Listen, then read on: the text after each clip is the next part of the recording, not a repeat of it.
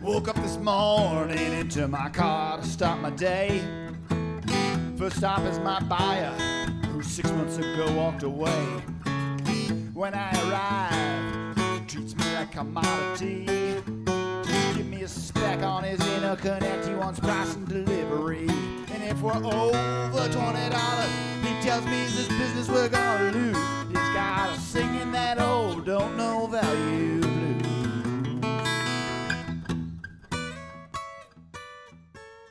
Welcome, everybody, to the Value Clarity Podcast, where we talk about customer focus and, more importantly, customer perceived value and all of the things it takes for a company to increase the value in all the ways you can. Today, I am thrilled to have a real old friend, Bob Truxas. Bob, welcome. Thank you. It's good to be here. Yeah, Bob is the leader, founder of American Liberator Aerospace, which is uh, primarily an injection molding shop here in the States, in the state of Arizona.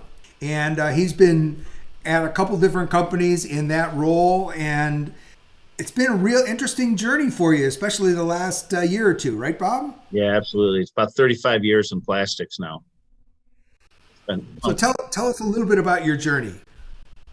Well, I, you know, I, I actually wanted to go into medical sales once upon a time and I got talked into selling connectors, which is injection molded, and that was kind of as back in '81, and uh, from then on, I've been involved with injection molding one way or the other, and uh, through AMP and WL Gore and IBM, and then you know finally my own. You know, I bought out a company 15 years ago, and uh, we do uh, custom injection molding. So we're we're in 14 different industries and it's uh, never a dull moment Yep. So people who don't understand injection molded, right? It's it's anything molded out of plastic for a variety of different things, right? You make the uh, from the little shark fin that sits on top of a, a car that encloses the antenna to uh, housings for for um, heating and cooling, other kinds of just little parts, right? Right, right. We make everything like we'll make we make a uh, thing for Stihl chainsaw to sharpen the thing. It's the whole holds a little molder that does the sharpener. We make uh, um, commercial shade hardware that holds that all together. We make uh, skylights. We do uh, evaporative coolers. We do uh, pumps. We do switches for uh, various types of industrial companies and uh, so when we do military like we we do parts for the bradley tank and we do uh, um, some aviation type things. And that's you know we went after american liberator aerospace uh, primarily because my dad flew flew a liberator in world war ii so it was uh, it was a b-24 and uh, he was shot down during the battle of bulge and and it was a prisoner of war and it was kind of it was his 100 birthday. He had passed away when he was 88. It's like, well, let's let's honor it. So we honored him with Liberator, and uh, then we thought, well, you know, Liberator. There's like a thousand Liberators, so I thought, well, maybe I'll just be the American Liberator. And it's like, well, there's like 10,000 American Liberators, so it became American Liberator Aerospace. So one long email, but we're the only one. So. Yeah. Now, uh, you and I have known each other since 88, 1988, Probably. when we were at Gore together. And uh, when you first took on this injection molding house, you know, you had gone from some high end, very technical, highly differentiated product to a, a doggone injection molding shop. And injection molding seems like, to the outside world, seems like a commodity. But you and I know that there's no such thing as a commodity. Um, and so uh, I want to take you like before COVID and after COVID. Before COVID, you still differentiated yourself. And so how was that? What did you differentiate on? Well, um, really what we, what we have kind of been known for is uh, we get involved with engineering and do design. And we help design parts so they're more manufacturable. And I know that's kind of a trendy, old, you know, design for manufacture. Um, but that's that's what we really do. And in, and in plastic, uh, it's it's real important because you can make just about anything out of plastic injection molded, but the tools get more and more expensive because when you inject that plastic in there, it solids up. All that steel has to come out of the way. So you can make things hollow and everything, but it's going to cost you a lot of money to get the tool done. So you might develop a tool that's eighty, ninety thousand dollars when you could have if you paid attention at design time. You made it an open and shut, which means the tool just opens and shut. It doesn't uh, doesn't have any slides or moving or anything. So steel just gets out of the way on its own. And uh, then that tool is like twenty, thirty thousand dollars. So all of a sudden we're competitive with uh, China and Taiwan and you know Costa Rica and everything on the cost of a tool because we've redesigned it so it's not an eighty, ninety thousand dollar tool, which you know when you go foreign it might be a forty thousand or a thirty thousand dollar tool. All of a sudden we're competitive because we've designed it the right way so that it uh, allows it to be open and shut, which makes the part less expensive, makes the tool less expensive. So it makes the people more competitive that you know are buying it. So, and we we work with U.S. companies. We do sell um, some of our stuff gets exported into Mexico and into uh, China. Actually, some of our parts go from here to Mexico and over to China. And uh, we originally competed head to head with China um, to get that, and that was one of the times where we did um, the design work up front. So it was an open and shut tool, and we did eight cavities.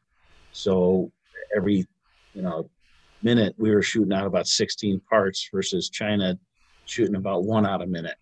So the value that we had to do is we took the labor out of everything that we could. So as as um, and that's, I mean, a lot of people say, why would you pick plastic injection molding? And uh, it's machine driven, and just about everything's made out of plastic. So I looked at it as an enabler business to develop our own products. And yeah, uh, so you you started to develop your own products, and I want to get to that, but the way you differentiated yourself was the service, the engineering, and design for manufacturability, design for efficiency, making your customers more efficient by making your operation more efficient, and great differentiation. But you also used to talk about being made in America or being an American made and and trying to wrap yourself around the American flag and and get people to buy you based on some patriotic stuff and um, I think it's fair to say that only went so far. Well, that's one of those things where you know all things equal, you buy from a friend. So you buy American if it's not too much more expensive. Yeah, a lot of people are willing to spend a little bit more, and you know the thing is that you know from a value standpoint, you have a higher quality product typically when it's made in the U.S. versus when it's made, you know, offshore. And uh, you know, China is known for, you know, it's good enough. And you know, we don't like having something that only lasts one year and you have to throw it out. But that's kind of what you know society's hit on is that they'll buy the really cheap one, doesn't last, and then you know hopefully they come back to a more value proposition where it's like, hey, I want to buy a good one and uh, I was just thinking about that. I bought, uh, was redoing my pool, and uh, you know, you can't find anything made in America for the pool. I mean, we we did find parts made in America, but the reason we bought them wasn't because they were made in America. It was because they were better parts. They they they made it, you know, thicker walled, and they used better material than the ones that were out of China. And uh, the ones out of China don't last. You know, they last like one season out here in the sun and uh, it's just a matter of using the right materials which you know when you when you're pricing this thing out you're only talking like 10 cents of material difference in the part. Yeah. You're not talking dollars you're talking pennies and it's like yeah. why not do it right? Yeah so now i want to step forward into uh, the world changed suddenly in uh, february of 2020 um, and covid hit and supply chains uh, suddenly all those long supply chains from China, we, we suddenly, we, we first found it out with PPE, right? All the masks that were all made in China and we hardly had any. And uh, we were, there's big news stories about the, the small number of local plants trying to put their foot on the gas. But all kinds of parts were went missing because import changed. And imagine a tiny little part that goes onto a Bradley fighting vehicle not being there anymore. You can't you can't deliver a 35 million dollar tank or because there's a tiny little piece of plastic missing and it's got to sit on the line or sit at unfinished goods and be retrofitted. Um, suddenly, those long supply chains, those long interruptible supply chains, which was a theoretical possibility before, suddenly that became real. And um, you told me some stories of some people who said, "We just, we just, Bob, we finally get it. We want to buy from you." Is that right? Yeah, it it uh, typically they had already been buying from us for some, but not all of their things, and uh, so they're trying to move more things now. And we kind of the COVID actually was uh, an opportunistic time for us, um, not only going after customers but really going after personnel, um, because a lot of places closed, and uh, it, it left out in the cold kind of some really high end people, engineering wise and uh, machine shop, and we're building our tools in house, and uh, so we do design of part tool and then build the tool then we run the parts in house so we're we're uh, back when we we bought there were 17,000 injection molders in the United States in uh, 2006 and uh, now there's less than 3,000 left. And uh, we just got beat up by the Chinese because they came in and you know everybody I mean like 10 years ago your neighbor would say hey you got to go to China and make your stuff. And the uh, it, it, just was kind of the whole attitude was that that's how business is being done and uh, a global uh, view. Yeah. and uh, i mean we built our tools over there. You know when when i was with gore i i built some tools. I even built some cable over there at one point. And uh, not with great success. We had real problems with the cable. But you know there was the the thought that hey we, we can get labor out of these things. This is you know, I mean, I, I think I bought my first tool in 91 out of China. And uh, the tool locally was a $50,000 tool. And uh, one of the senior engineers at Gore really wanted to go to China. And he had been with Gore for like 30 years. And it's like, well, you know, we can check it out. So we got, we designed the tool and everything. We sent it over to be quote. They came back with a quote for $1,500. It's $50,000 tool for 50. I'm like, can't be can't be a real tool. Buy three, so we can run it. You know, like when when it breaks, we can go out and get a real tool made if if that's what it is. And the first one came in and it was beautiful. It, you know, they they followed our design completely. They used really high quality materials, and it was fifteen hundred dollars. And uh, I didn't go, oh, you know, we're gonna we're gonna put all our mold builders out of business. I went, wow, Chinese government subsidizing me because we're getting cheap tools, you know, and so you get lulled in the idea that hey, you know, only way and really when I took this business over, we couldn't be competitive on tooling locally. Um, we were always uh, about 70% higher than what we were getting out of China. And uh, the thing is, is that you learn that China really made terrible tools. They used bad steel. I mean, there was all kinds of stuff. We we ended up where we specified uh, German, you know, European and uh, Japanese steel, uh, so that we got quality steel. And I, you know, I mean, you can debate about whether the certs are real or not, but um, I knew a guy for probably well, it goes all the way back to the Gore days of China. Um, I knew the guy, you know, 25, 26 years, and I was telling him I wanted European steel. He goes, "Would it be okay to use uh, that cheap German steel?" And I'm like, I think that's kind of an oxymoron. I don't think there's any cheap German anything, little cheap German steel. And uh, he goes, no, what's going on is that the Chinese government was sending the ore over to Germany, and Germany just converted it. So he only had to pay for the conversion, not for any of the ore. So it was cheap German steel. I'm like, yeah, I'll take cheap German steel. That sounds really good. And it was. It was amazing. You know, we'd check the Rockwell and everything when it came in. It was was really good steel. I mean, the Germans know how to make steel, and uh, you know, so they were, you know, it's it's just one way that the playing field was not level, and uh, it was very tough to compete with that. So you have to look at what's your value locally, and and uh, the thing is, is you know, like we were just talking, uh, we're choking distance. Most of our business is Yeah. within, you know, So- thirty miles. Yeah, I, you, I love that saying, choking distance, right? When something goes wrong and it's China, um, the, getting it fixed is nigh unto impossible. And so you've got that great saying, uh, you want you want your supplier to be within choking distance so you can make something happen. Hey, you know, Murphy, Murphy uh, was in manufacturing, and uh, so anything that can go on will go go on, and that's that's manufacturing in general. Yeah. And uh, so, having someone local, so you can sit down, you can you know, get all the causes and what's going on, so you can figure out how to fix it. You know, you fix it in like a half day or something versus you know a month or weeks. You know. Okay, so let's let's pull at that thread a little bit. What is the, what does it cost one of your customers besides just the aggravation? What does it really cost a customer when they can get something resolved in day or days rather than weeks or months? What happens at a customer when they've got bad parts? What happens what happens in the customer's business?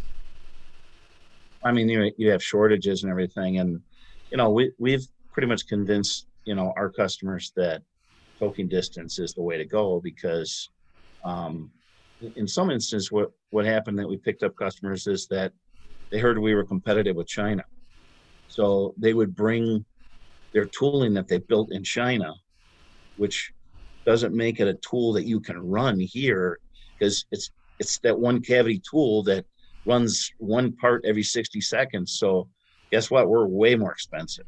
So it has to be redesigned. You know, and the thing is, is that a lot of it is just being lazy as far as, you know, we take a product, say, here, build this for me. And Yeah, when labor's free, you can make that kind of a dual decision.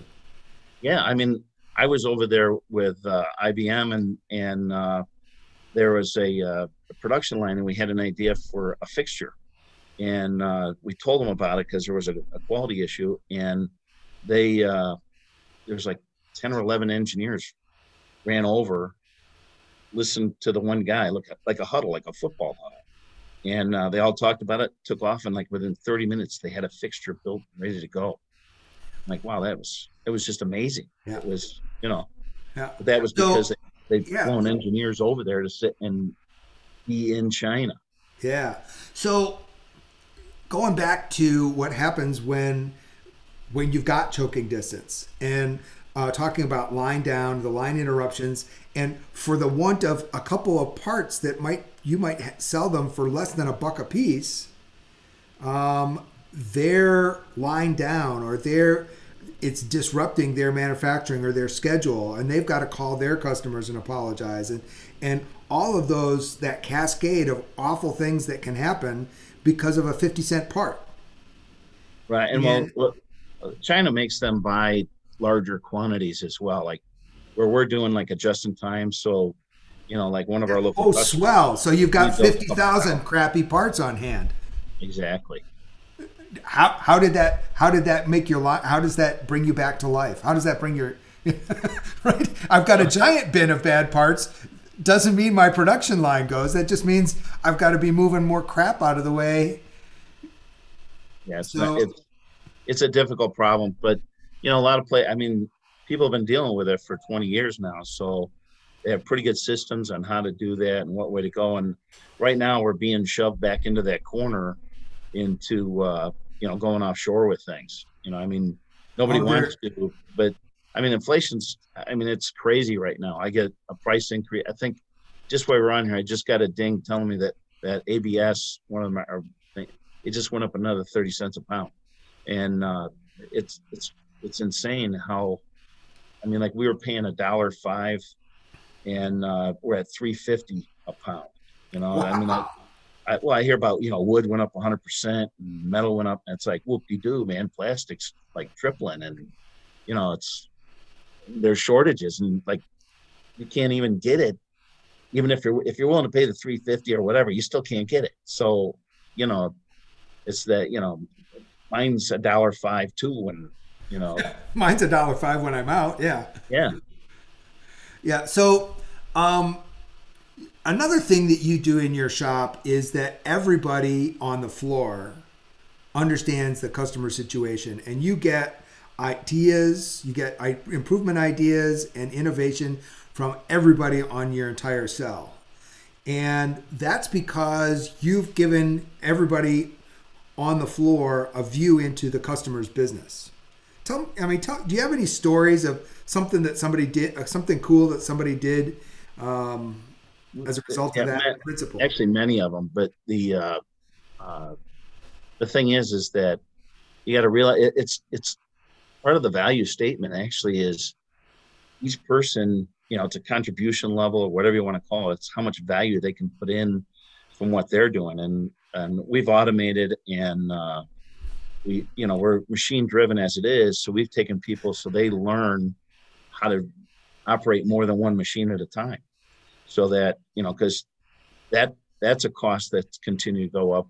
You know, we've gone from, you know, 15 years ago it was we were at five dollars and 45 cents an hour for an employee, to where it's 12.15 minimum wage, and uh, I think the least we pay anybody is like thirty-five thousand dollars a year with benefits, which is still you can't. They don't live alone. I mean, they have to have like at thirty-five thousand, you can't afford apartment and a car. You know, forty-five is barely getting past that. So we're continually trying to improve their output so that we get it. But they come up with ideas once they realize what the game is and that they get rewarded based on, you know, them being able to produce more parts uh, out of out of themselves. Um, I remember at Gore we had one. It was uh, the flat flat cable, flat conductor. Um, we were making it for airbags for inside wheels, and uh, you know we, we were running it up single. Well, a guy on the line said, "Hey, wh- why don't we slit six? wi- You know, go six wide and slit it out." And uh, next thing you know, we were the world's low cost producer of flat conductor, flat cable and uh, really took a lot of that market, the airbag market and everything. But it was because of this guy that, you know, he was sitting back there and he actually did it on on his own time. He he made a little fixture to guide the material, and uh, you know, we got with the machine shop there and and uh, cut some tools up, made some tooling that would make it work, and you know, then they started preheating the conductors. I mean, there was a lot of things that came uh, right off the line and uh, we've had many of them here where the employees recognize ways to take time out of things that they're doing. Yeah, you know, you just reminded me a story of a fella I knew that started Barefoot Wines. And he believes in the two division company there's sales and sales support. Um, and he- actually gave his entire business model to every one of his employees on their first day, saying, "Here's how much we sell a bottle of wine. Here's how much it sells for in the store, and here's how much the distributor gets, and here's how much we get, and here's how much we have to pay the driver, and here's how much you know, and here's how much, and here's how much. So here is the money we have left over to pay our employees, including you. If you want more money, show us, help us figure out a way to take costs out of one of these things or to get more money." and we'd be thrilled to share it with you. And um, so all kinds of ideas came when he did that. And you're doing something very much like that. Everybody knows what the goal is, and everybody gets that we're trying to drive labor out. And here's different ways we might be able to do that or drive costs out. Um, that is making sure i in a, a business like yours that is yes, you can differentiate and yes, you can charge a little bit more, but you're still very cost driven, especially in a in an environment with increasing raw material cost. You've got to be super cost driven. Um, something you said kind of drove me to another question, and that is now we're kind of back into the, the old pre COVID days where people learned the lesson of COVID, but they only learned that lesson for about 12, 13 months. And now, right now, now they're trying to uh, go back to the way it was. And is there any way to like keep that memory fresh in their mind. Are you, is there anything you can do? You know, I I think that the real key is is is to be global competitive. Just you know, if if if you're there and you're selling at a price and at a value that um, is equal or better, then you know you, are going to win the business. And I mean, people are. I mean, like, I I try. You know, I'm an American manufacturer. I'm a fifth generation American manufacturer, and it's like I want to buy American whenever I can, but you know, all the time I I can pick something up. You know, this laptop that's in front of you is made in China. The mouse is made in China. The, you know, the screen's made in China. I mean, there's so many things manufactured in China right now. It's pretty hard to say, well, I want to buy American because it's not visible. And there yeah. are there are there are sites that are you know, buy American and everything. But when you go on there, you know, it seems like, well, geez, this is this isn't a license to rip me off. You know, I I want a good product at a fair price. So yeah, that's the, that's the challenge, really. I love what you just said. You know, if you if you have the value, that takes care of itself. Forget having to remind customers of of the bad old days when the world shut down. It, you have to have value. Period. Yeah. What a great uh, principle. Is there anything else you want to talk about um, before we shut it down? No, I think uh, you know everything is really cut out for us to go out there and and uh, compete right now because we're we are going back to where it's going to be tough, and we're seeing such pure inflation. I've never, I don't think I've ever experienced it like this. And you know, I'm looking at my people, and it's like I really need to come up with ways of giving them more money so that they can just put food on the table. Yeah. And it's not it's not easy because we don't have more money. So it's like we're already so we have to continue to improve our value and our efficiencies so that you know everybody can make more money. That's uh, a great place to end it on. Bob, thank you uh, for your time. Uh, thanks for your wisdom. And thanks everybody for joining us on the Value Clarity Podcast, where, as you know, value exists only in your customer's mind. So your success is really all about what happens between somebody else's ears. Thanks and have a high value day. Well, it ain't easy, cause value's in your buyer's brain. If you're selling on only your features, you're gonna drive both of you insane. And if you ignore your customers' outcomes, you're bound to be paying your dues, cause you'll be singing those old don't know value blues.